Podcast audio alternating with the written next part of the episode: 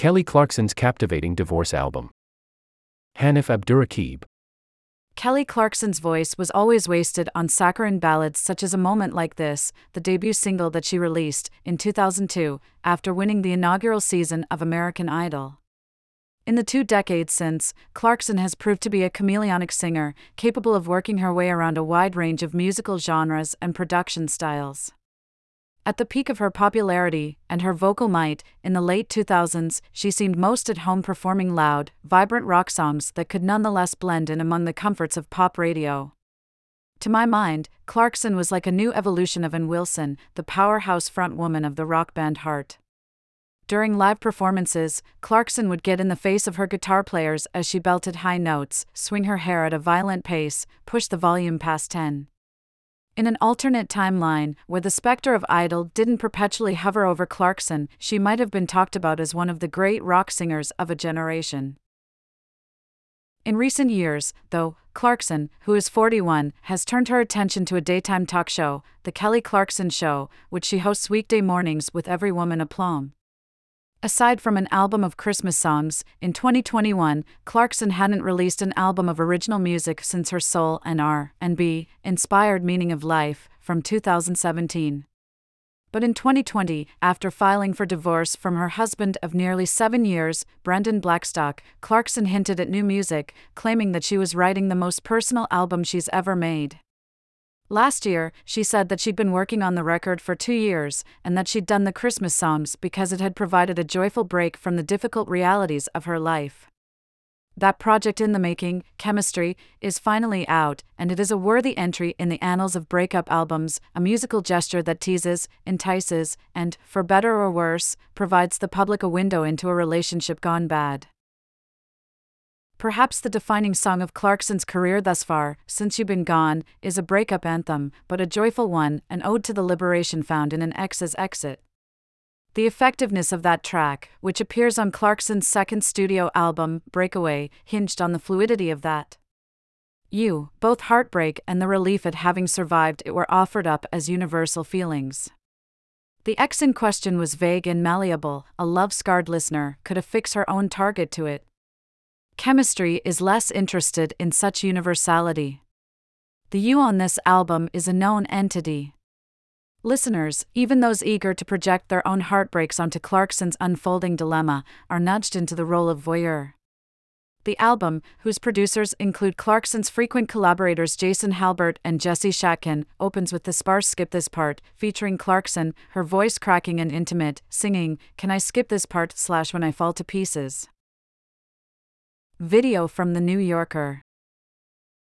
Thank you for your service, healing from the trauma of war. A breakup album is best when it takes in the full arc of life with another person, what it was like and could be like, both the wishing and the desperation that sets in when the wish falls apart. Chemistry succeeds in this regard. The album's 14 tracks don't adhere to a single mood or state of mind. They are not only angry or grieving or resigned. Some songs are deliciously scathing, like the robust and polyphonic Me, which finds Clarkson with a quiver of arrows, taking aim and firing at a rapid pace. Your insecurity was the death of you and me. I never gave you reasons, you're the one with secrets. And, during a bridge that swells with a choir of backup vocalists, I bet you feel the absence of my love every night. Other parts of the album function as a sort of grateful exhale, among them the soaringly catchy High Road, which, with its shots of electronic synth and chunky drums, sounds pulled from an early 80s Cyndi Lauper esque venture. In the lyrics, Clarkson runs down the ways that she has coped with the public scrutiny of her relationship's demise. It's just my ego and my pride slash I live my life in disguise.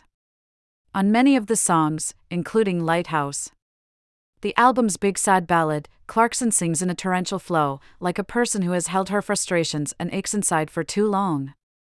Time has let her anguish ripen and mellow, turning rageful grievances into something more resolute and defiant.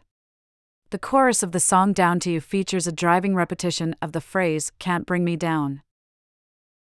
The most tender space that the album occupies rests somewhere between sadness and yearning, between grief for what was and excitement for what could come next. If you have been in love with a person for a long time and then have fallen catastrophically out of love with that person, it can be hard to make sense of the possibility of moving on. The very idea might prompt feelings of denial, refusal, a type of disbelief. The title track on the album is a trepidatious love song. Against a background of a lightly played acoustic guitar, Clarkson sings, I don't really trust you and I don't trust me slash you know, chemistry, it can sneak up on ya. In I Hate Love, Clarkson admonishes the sappy romance movie The Notebook for being full of lies while exalting the divorce rom com It's Complicated, You Can Keep Gosling, and I'll Take Steve Martin, she speaks in a rushed, exasperated tone. The song, by the way, features Steve Martin on the banjo. It is a silly lyrical detour that also gets at real questions about the absurdities of desire. A hallmark of Clarkson's previous albums was their sonic consistency. It often seemed as if she and her producers had begun with a broad idea for a sound template, a big rock album, or a 90s soul album, and built out each project from there.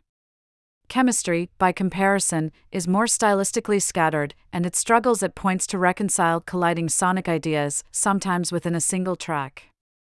The dissonance worked for me on the song Rock Hudson, which short circuits its own momentum midway through with layered vocals over a collision of drums and screaming guitars, and, at one point, a synth line that sounds alarmingly like the Stranger Things theme song. In other spots, the lack of cohesion was jarring, as in the aforementioned.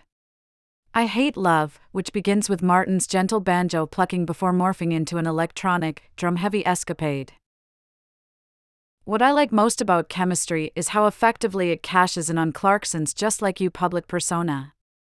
The Kellyoke segment of her talk show is beloved because it cannily plays into the relatability that Clarkson has exuded since her idol days, loose, freeform, and fun. It approximates the feeling of doing karaoke with a friend, you know, the one friend who can actually sing really well. For the same reason, though, an EP of Clarkson's karaoke covers released last summer seems strangely inert. When polished and produced in a recording studio, the songs lost the off the cuff charm that defines the Kelly Clarkson persona. Chemistry, in contrast, successfully preserves the aura of interpersonal intimacy that Clarkson has cultivated with audiences for two decades. Part of the delight of the album is how it performs earnestness, letting the listener into the darker corners of Clarkson's life. This is an illusion, of course. Even at their most vulnerable, pop artists are still pulling off a type of magic trick. But the trick works here, perhaps better than it ever has with Clarkson. As a listener, you feel like you're observing a veteran's bid for resilience in real time. Diamond Suit